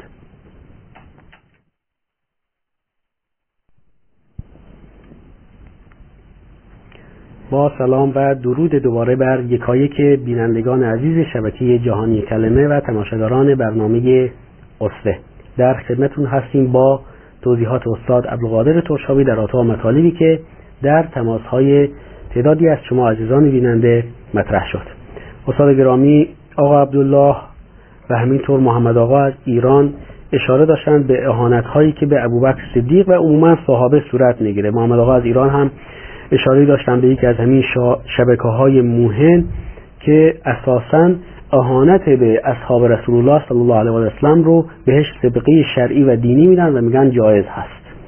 در این رابطه اگر توضیح در اینجا بنده همه شیعیان رو و کسانی رو که از علی مدعی اطاعت و پیروی از علی ابن ابی طالب هستند به این نکته فرا می‌خونم که اولا شما از رسول الله صلی الله علیه و آله و سلم اطاعت بکنید که درباره توصیف رسول اکرم صلی الله علیه و آله و سلم وارد شده که ما کان رسول الله صلی الله علیه و سلم فحاشا ولا لعانا ولا بذیء پیامبر اکرم صلی الله علیه و سلم بد و بیراه نمی گفت لعنت و نفرین نمی کرد و انسان بدزبانی نبود. سیرت علی ابن ابی طالب و سایر کسانی که شیعه اونها رو به عنوان امام میپذیرد اگر بررسی بکنیم دقیقا این نکته رو می‌بینیم. بلکه برعکس علی ابن ابی طالب رضی الله تعالی عنه در کنار ابوبکر به عنوان وزیر و مشاورش انجام وظیفه نمود. و فرزندانش را به اسم ابوبکر و عمر و عثمان نامید و حسن و حسین رضی الله تعالی عنه هم همین کار رو انجام دادند در نتیجه اگر شما بگویید که علی به خاطر مسلحت این کار رو انجام داد میگیم شما هم به خاطر مسلحت اسلام و مسلمین این کار رو انجام بدهید. من متاسفم از اینکه یک عدهای تصور می‌کنند که با اهانت کردن با لعنت کردن با نفرین صحابه رسول الله صلی الله علیه و آله و سلم بهشون اجر و پاداشی می‌رسد و گویا دین رو اینگونه تصور می‌کنند که عبارت از لعنت و نفرین دیگران است در حالی که چنین چیزی نیست. و همینجا یک نکته رو اشاره بکنم که کسی که دیگری رو لعنت می‌کنه گویا اون شخص رو تکفیر کرده کافر قرار میده. و اگر کسی به برادر مسلمانش کافر بگوید دو حالت داره. اگر واقعا اون شخص کافر باشه که خب حرفش درسته اما اگر کافر نباشد کفر به خودش برمیگردد. و اینجا اون حدیث رسول الله صلی الله علیه و آله و سلم به خاطرم میاد که پیامبر اکرم صلی الله علیه و آله و سلم فرمودند که من قال لاخیه یا کافر فقط باع بها احدهما. پیامبر اکرم فرمودند که هر کسی که به برادر مسلمانش کافر بگوید کفر بر یکی از اینها برمیگردد و حمل میشه بر یکی از اینها. ان کان کما قال و الا رجعت علیه. پیامبر فرمودند اگر اونگونه باشه که میگه که خب همون شخص کافر میشه و اگر نه کفر به خودش برمیگرده. در نتیجه به همه کسانی که لعنت و نفرین می‌کنند و در واقع اینگونه دارند صحابه پیامبر ابوبکر و عمر و عثمان و عایشه و طلحه و زبیر و سایر صحابه رو تکفیر می‌کنند بیم آن را داشته باشند. این نگرانی رو داشته باشند. این دغدغه رو داشته باشند که چه بسا که اینها کافر نباشند و کفر به خودشون برگرده. طبق این حدیث صحیح پیامبر اکرم صلی الله علیه و و خودشون کافر بشن. و باز هم این حدیث رو یادآوری می‌کنم که نبی مکرم اسلام پیامبر رحمت پیامبر شفقت نه پیامبر لعن و نفرین. این پیامبر بزرگوار اسلام فرمودند که چه بسا این هم حدیث صحیح هست که یکی از شما سخنی بر زبان میآورد من دون ان یلقی لها بالا بدون از اینکه بهش توجه بکنه یسقط سبعین خریفا فی نار جهنم. پیامبر فرمود به اندازه مسافت هفتاد سال راه در آتش جهنم سقوط می‌کنه. در نتیجه عزیزان رو به این نکته توجه میدم که چه بسا که شما کلمه رو بر زبان میارید یکی از اولیای خدا رو لعن و نفرین می‌کنید و بد و بیراه میگید و این باعث کفر خودتون بشه و به اندازه هفت مسافت هفتاد سال در عمق جهنم سقوط کنید. امیدوارم که خداوند عزوجل به ما توفیق بده که این گونه نباشه. استاد گرامی قبل از اینکه پرسش بعدی رو تقدیم حضورتون بکنم. از اونجایش موضوع برنامه امروز در و اذیت و آزاری بود که صحابه و به طور خاص ابوبکر صدیق از کفار قریش متحمل شدند به روایتی از کتب شیعه هم اشاره می‌کنیم که در واقع جانفشانی صحابه به حدی بوده که دشمنان صحابه هم نتونستن در واقع کتمان بکنن و پنهانش بکنن و اعتراف کردن. که اگر تصویر لپتاپ رو داشته باشیم در کتاب الارشاد شیخ مفید این اومده. در جلد اول صفحه 90 که اسکنش رو عزیزان بیننده مشاهده می‌کنن متن عربی رنگی شده اینجا و متن فارسی که مترجمش آقای رسولی محلاتی آورده. آورده نوفل ابن خویلد و او سختترین دشمنان پیغمبر صلی الله علیه و آله و سلم در میان مشرکین بود و قریش او را در کارها مقدم و بزرگ می داشتند و از او پیروی می کردند در ادامه اومده و او همان کسی است که ابوبکر و طلحه را به جرم اینکه مسلمان شده بودند گرفت و به یک ریسمان بست و یک روز تا شب آن دو را آزاد کرد تا بالاخره با وساطت و خواهش برخی از دوستانش آن دو را رها کرد. الارشاد مفید جلد یک صفحه 90 که عزیزان بیننده می‌تونن مشاهده بکنن و بلکه مراجعه بکنن و این روایات رو ببینن که خودش بیانگر جانفشانی هایی است که اصحاب رسول الله صلی الله علیه و آله و سلم از جمله ابوبکر صدیق و طلحه رضی الله عنهما داشتند. جناب آقای کاشانی به مظلومیت اهل سنت ایران اشاره کردن گفتن جاهای دیگه غالبا این طور نیست اهل سنت جاهای دیگه عزت دارن و بعد در واقع بالیدند به صحابه و گفتند افتخار به اصحاب باید بکنیم که ما ممنونشون هستیم که در واقع اسلام رو به ما رسوندن و سجده شکر هر چقدر هم بکنیم نمی‌تونیم خدا رو بر این نعمت شاکر باشیم و حق در واقع این نعمت رو ادا بکنیم. اشاره هم داشتم به این که نامگذاری فرزندان به نامهای ابوبکر و عمر و همینطور عثمان در ایران یه سری مشکلاتی داره. اگر به طور مطلق ممنون باشه اشکالاتی داره مشکلاتی در واقع برای پدر و مادرهایی که می‌خوان نام فرزندان خودشون مزین به نام بزرگواران بکنن وجود داره. متاسفانه گفتم به جای اینکه پیروی از علی ابن ابی طالب بکنن و تشویق بکنن مردم رو همونطوری که علی اسم فرزندانش را ابوبکر و عمر و عثمان گذاشت مسلمانان هم بگذارند این در واقع مشکل و دغدغه در ایران وجود داره. حالا در مناطقی که اهل سنت اکثریت مطلق دارن مثل بلوچستان و کردستان شاید برای حکومت مقداری سخت و دشوار باشه که جلوگیری بکنه از اینکه مردم اسم فرزندانشون ابوبکر و عمر بگذارند هرچند با مراجعه به در واقع ثبت احوال بارها مشاهده شده که مردم رو در واقع در تنگنا قرار دادن و تشویقشون کردند که اسم دیگری رو انتخاب بکنن. اما در بسیاری از مناطق که اهل سنت به نحوی در اقلیت هستند اجازه نمیدن متاسفانه که مردم اسم فرزندان خودشون رو ابوبکر و عمر و عثمان بگذارن و این متاسفانه مشکلی است که در کشوری که ادعای وحدت داره ادعای ام القرای جهان اسلام رو داره ادعای در واقع رهبری جهان اسلام رو داره چنین مشکلاتی واقعا از نظر بنده شرماور هست. ممنونم استاد. علی آقا از یزد. فرمودند که چه مشکلی بین شیعه و سنی هست که آقایون به اهل سنت مسجد نمیدن برخوردهای ناشایستی با اهل سنت دارند و در واقع علل و انگیزه های این برخوردهایی رو در چه می‌توان جست بنده بگم که اون چه مسلم هست قبل از سی و سه سال یعنی قبل از اینکه این انقلاب روی کار بیاد این نگاهی که امروز نسبت به اهل سنت وجود دارد در اون موقع وجود نداشت.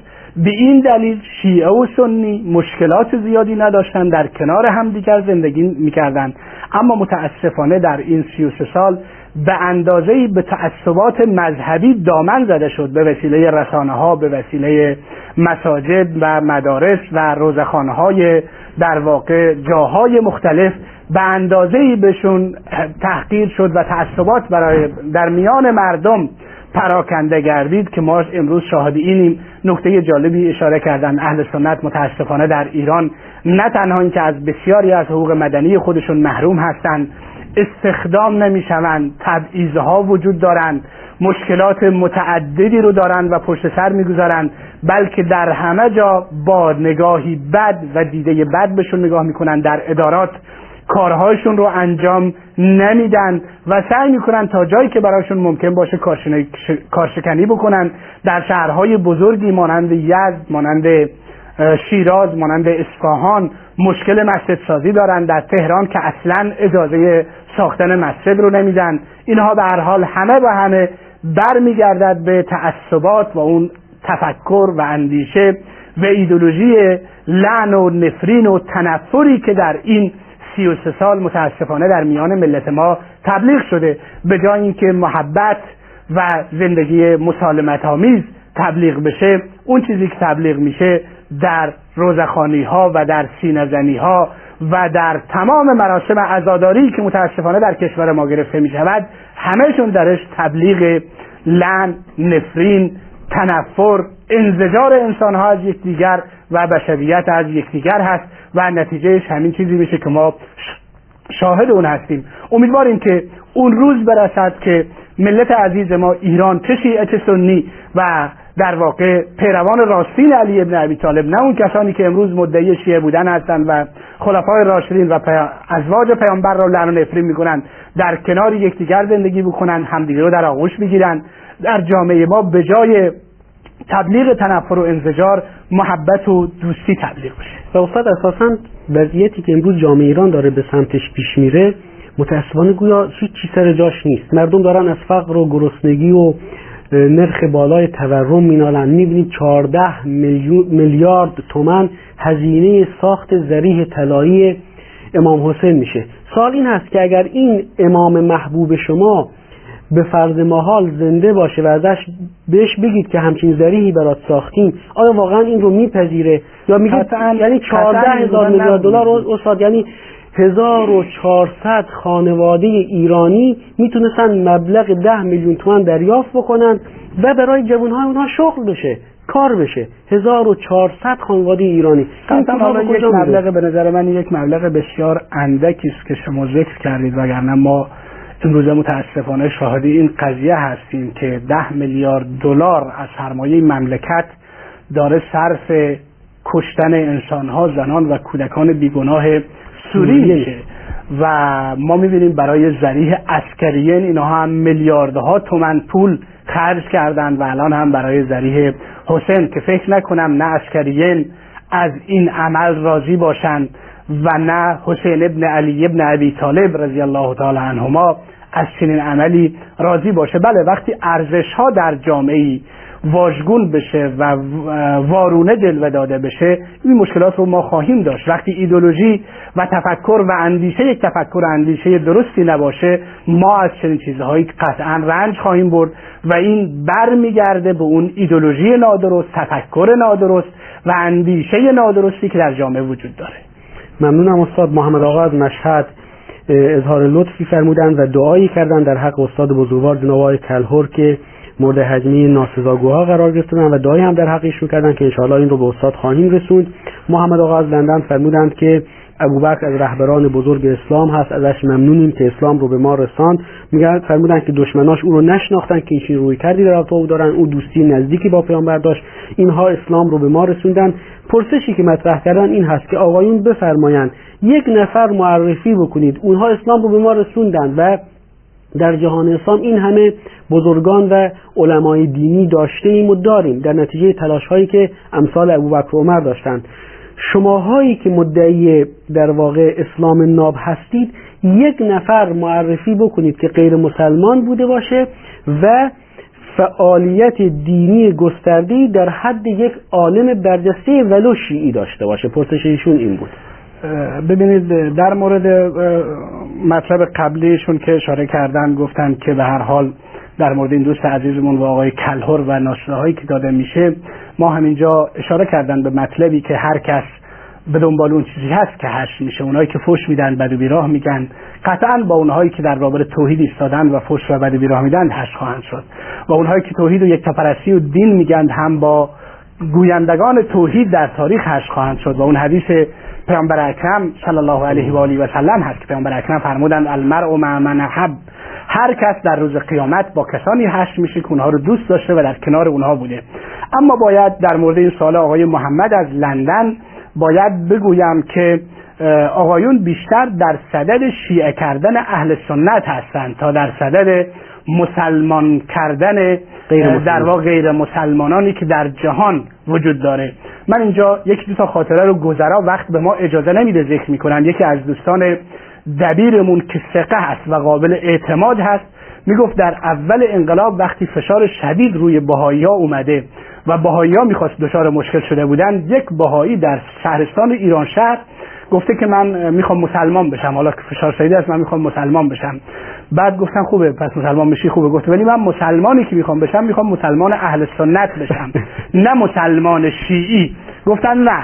اگر می‌خواهی مسلمان سنی بشی بهتر است که بهایی باقی بمونی ولی مسلمان شیعی نشی. این یک مورد. قبل از اینکه مورد دوم هم داشته باشید از یکی از رادیوهای رسمی ایران بنده شینم که حاج آقایی ازش سوال شد که حکم اینایی که مسیحا و یهودی هایی که ولایت حضرت علی رو نپذیرفتن چی هست؟ و حکم دیگرانی که اسم مسلمان روشون هست. باور میفرمایید که این آقا طوری جواب داد که گویا یهود و نصارا به بهشت میرند اما اهل سنت از رفتن به بهشت محروم هستند. قطعا زیرا من فکر می‌کنم نگاه خیلی ها نمیگم نگاه کل اونها نگاه خیلی اینها این هست که اهل سنت مسلمانانی هستند که مرتد شدن. در طبیعی است که مسلمانی که مرتد شده باشه با کافری که از اول کافر باشه خب اون وضعیت بهتری داره. کافری که از اول بوده شاید به دلیل جل به دلیل عذر به دلایلی دیگه به بهشت بره اما مرتد به بهشت نمیره. مورد دوم باز هم پزشکی در یکی از شهرها که من ذکر مطلب خودداری می‌کنم شاید بسیاری ها بشناسن به این دلیل. ایشون به یک مسلحت خاصی می‌خواسته مسلمان بشه.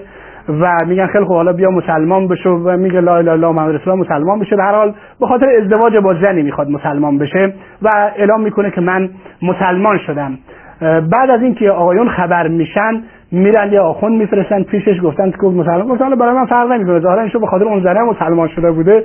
میگه حالا برای من فرق نمی‌کنه. شما چی میگین؟ میگه خب ما شیعه این شیعه این حرفامون این هستن. گفته خیلی خب بیایید اینجا من آموزش میده اشکال نداره. مدتی که میره اون آخونده خودش به نتیجه می‌رسه میگه آقا این اصلا نشیه بود سنی. این اصلا دنبال یه مصلحت دیگه بود.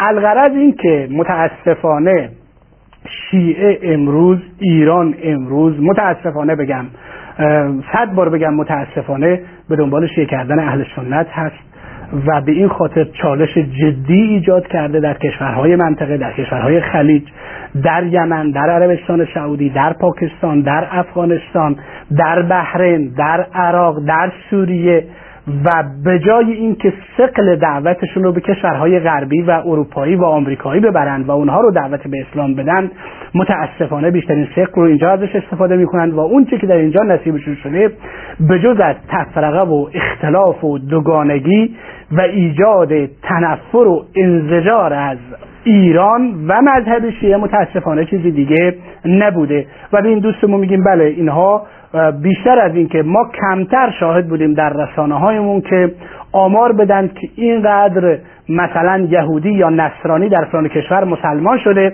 در حالی که ما در کشور اسلامی بسیار زیاد داریم. ولی خب شاهد هستیم که فلان شیعه سنی شده.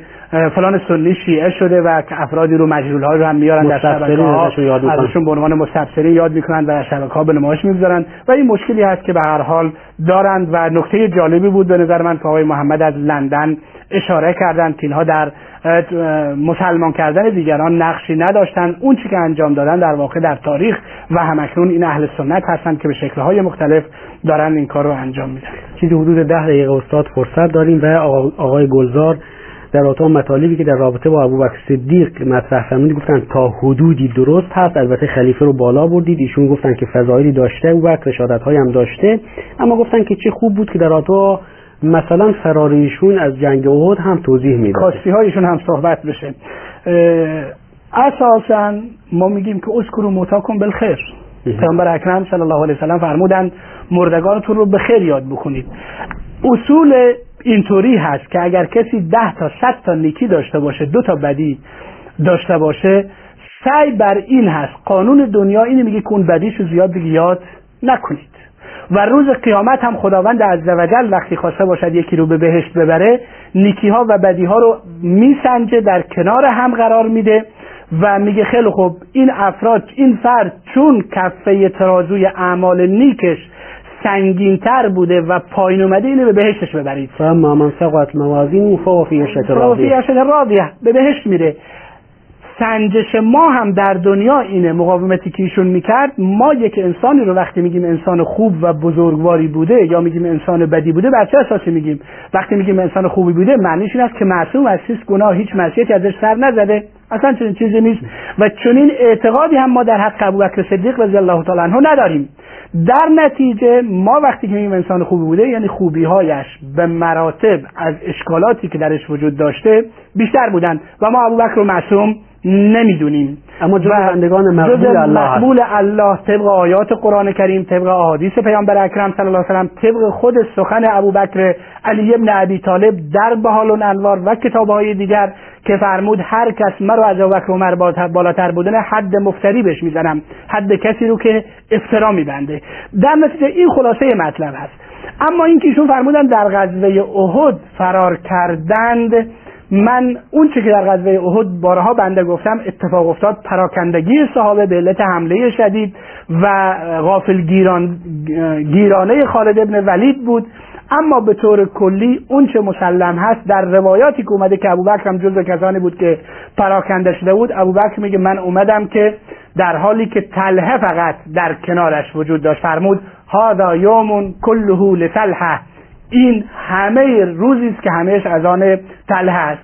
و بعد از اون خداوند گفته که همونطوری که شما هم آیه رو تلاوت فرمودید خداوند فرموده ولقد عفا الله عنهم آیه 155 سوره مبارکه آل امران در این آیه خداوند تمام کسانی رو که در احد به نحوی لغزیدن چون کسانی که بالای کوه رو رها کردن و چه اون کسانی که پراکنده شدن همه رو گفته لقد عفا الله عنهم خداوند از اینها گذشت کرده. خب حالا چرا ما کاسه داغتر از آش باشیم در حالی که خداوند اونها رو عفو کرده و از اونها گذشت کرده ما حاضر نباشیم که گذشت بکنیم؟ به نظر من این خیال درستی نیست.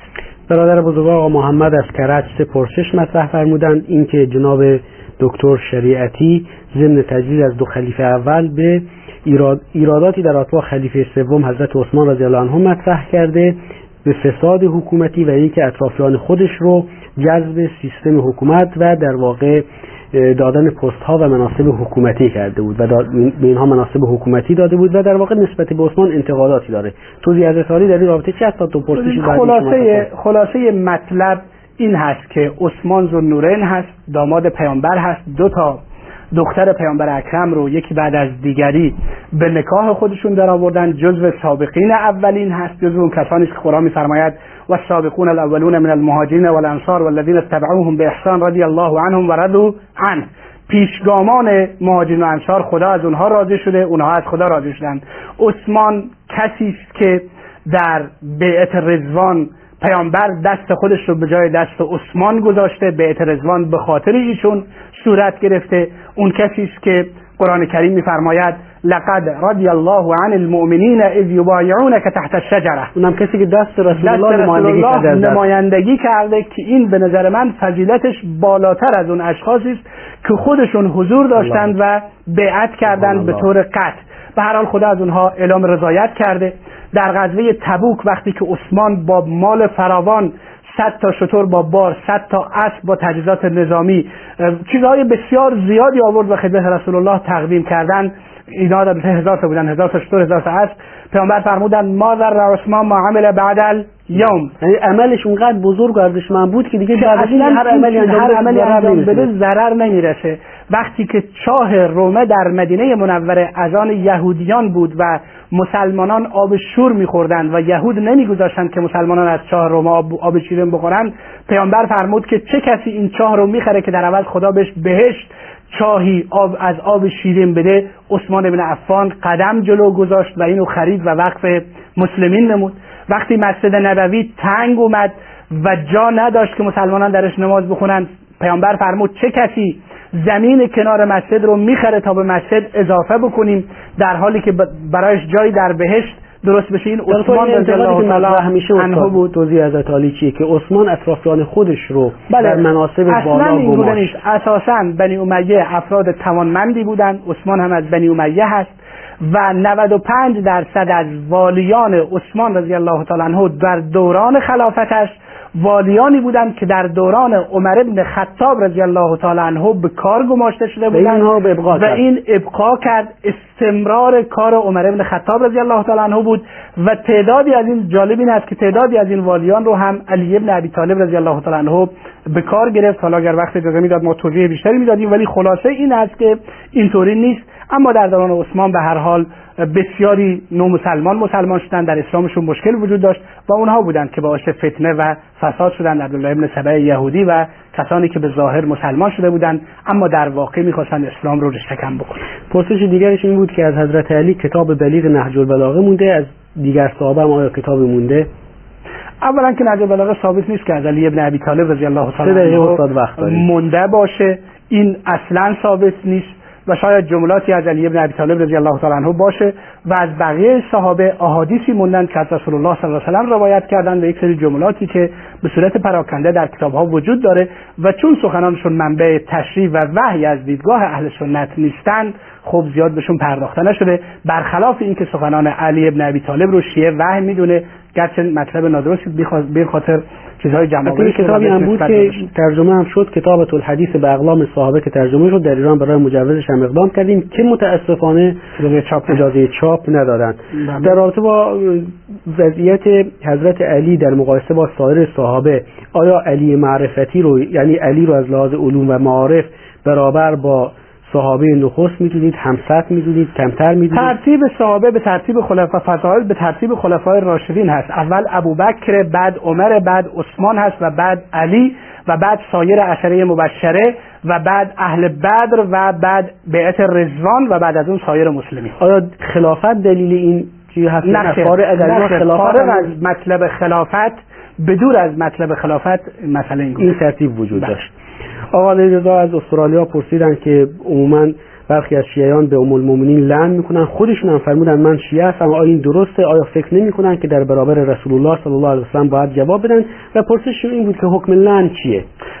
لعنت کردن افراد و اشخاص اگر مسلمان باشند که به طور قد درست نیست چون معنی تکفیر هست. اگر فرد مسلمان باشه اگر کافر باشه حتی بسیاری از علما حکم لعن رو جایز نمی‌دونند. آقا ابو عمر از امارات پرسیدند که با توجه به اینکه کسانی در بحث خلافت حضرت ابوبکر صدیق خورده می‌گیرند که نتونست در احد به این نکته اشاره کردن تاب بیاره و فرار کرد فرمودن چرا دیگر مدعیان خلافتی که شما خلافت و امامت رو در آتا اونها مطرح می‌کنید که منظورشون حضرت علی بود با اینکه نتونستن از خونواده خودشون دفاع بکنن بنابر دروغهایی که دی ساخته و پرداختن چطور میگید که اینها شایستگی خلافت و امامت رو داشتن؟ واقعیت همین هست نکته جالبی رو آقای ابو عمر مطرح کردند و اون این بود که میگن ابوبکر فرار کرد کار بدی کرد و در این طرف میگن علی رو همسرش رو جلوش کتک زدن. محسن سخت شد ریسمان به گردن علی انداختن و این گونه ازش بیعت گرفتن که به نظر من چنین اهانتی رو به علی ابن ابی طالب روا میدارن و این تناقضگویی آشکار است. جناب آقای هیدری فرمودن که شیعه و سنی دو واقعیت برآمده از اسلام هستن چرا روی موارد اشتراکی بحث نمی‌کنید؟ اما فرمودن که شما مانیفست مالی خودتون رو توضیح بدید به اولا که کار این نیست که کسی مانیفست مالی برای ایشون بده. و حکومت ایران که حق ما اهل سنت هست و ما در حدود 25 درصد از جمعیت اهل سنت رو تشکیل میدیم. هیچ گونه جمعیت ایران رو تشکیل میدیم. هیچ گونه مانیفستی به ما ارائه نمیده و هیچ گونه حساب و کتاب مالی ارائه نمیده. بلکه پول ما رو صرف تبلیغ شیعه در دنیا می‌کنه و قتل مسلمین و ترور مسلمین در سوریه و جاهای دیگر می‌کنه. در نتیجه این حرف درستی نیست. البته خب در واقع این نظریشون حالت برون هم پیدا کرد و پیشنهاد دادند که خب اشکال نداره. ما, ما بهشون میگیم تشریف ببرند ما سخنگوی عربستان سعودی هستیم. تشریف ببرند و به عربستان سعودی ها پیشنهاد بدن که مسئله درآمد حجشون رو با ایران تقسیم بکنن. تنها چی نکنن. ولی لابد در عربستان سعودی پیشنهاد میده که شما هم درآمد زری ها رو با ما تقسیم بکنید. قطعا چنین چیزی خواهد بود. استاد یه چیزی هست و اون این که گویا آقایون کعبه معظمه و مکی مکرمه رو تحت اشغال می‌دونن. اونطوری که در سخنان سران حکومتی و سران بله مذهبی تصریح شده اول این چیز رو می‌گفتن می‌گفتن کعبه در اشغال وهابیت هست و قدس در اشغال یهود هست و باید دو تا قبله آزاد بشن. شعاری که از اول انقلاب می‌داد استاد در یک دقیقه اگر توضیح بفرمایید که آقا عرفان پرسیدن پیامبر به عنوان عقل کامل جانشین به طور مقطعی تعیین کرد و شما میگید برای همیشه تعیین نکرد. ما خلاصه هم کرد. معذرت خلاصه سخن این هست که پیامبر به طور سراحت تعیین نکرد ولی قطعی می‌دونست که خلافت بعد از ایشون رو مسلمین با اجماع به ابوبکر صدیق میدن. به این خاطر هنگامی که می‌خواست در بیماری وفات به سر می‌برد ایشون به عنوان امام نماز تعیین کرد. شخصی که نزدش اومد زنی و چیزی ازش خواست گفت اگر اومدم و بعد از تو تو رو ندیدم به کی مراجعه بکنم؟ گفت به لذین من بعدی به دو نفری که بعد از من میان به ابوبکر و عمر مراجعه بکن. با عایشه صدیقه میگه دوست داشتم کاغذ و کتابی بیارم و چیزی بنویسم. ابوبکر رو به عنوان خلیفه بنویسم ولی می‌دونم که یعب الله و رسوله خدا و رسولش نمیپذیرند که غیر از ابوبکر کسی دیگه خلیفه باشه. یعنی یک واقع بینی. یک واقع بینی بود ولی امر به شورا واگذاشت مسئله برای روشن به شعور مردم. احتمال به احترام به شعور مردم راه افتادن جریان شورا حکومت اسلامی این کار رو انجام دادن و اتفاقا خیلی درست هم بود به دلیل اینکه بعد از ایشون اسلام پیروز شد موفق شد دنیا رو فتح کرد. خواهر بزرگوار موساناز خانم هم در این رابطه مطالب جالبی اشاره فرمودند و اصفهانی ها رو ارجاع دادن به گذشته اونها که توجه داشته باشید که بعد از صفوی ها و کشتار عجیب و غریبی که به راه انداختند اجداد و پدران شما رو شیعه کردند. و مطالب دیگری هم که آقایون کمکاری ها رو یعنی به نام تقیه و سکوت میان مثلا برای اینکه ساحت یا سکوت ائمه رو توجیه بکنن این رو برای اینکه واقعیت ها رو وارونه جلوه بدن اعمال و رفتار و گفتار ائمه رو به تقیه رفت به تقیه در واقع توجیه می‌کنند. و این به نظر من خیانت بزرگی است. و وقتی نگاه این گونه باشه هر کس هر صحبتی بکنه میشه گفت شاید تغییر می‌کرده و اون وقت هیچ اون ضرب المثل در واقع صدق پیدا می‌کنه که هیچ سنگی روی سنگ دیگری بند نمیاد. استاد معکوس رو شروع کردن از اتاق فرمان با عرض معذرت خیلی ممنون و سپاسگزارم. از شما عزیزان بیننده هم سپاسگزارم که برنامه اسفه رو دنبال فرمودید. شما رو تا برنامه دیگر به پروردگار متعال میسپارم. خدا نگهدارتون. نباشید.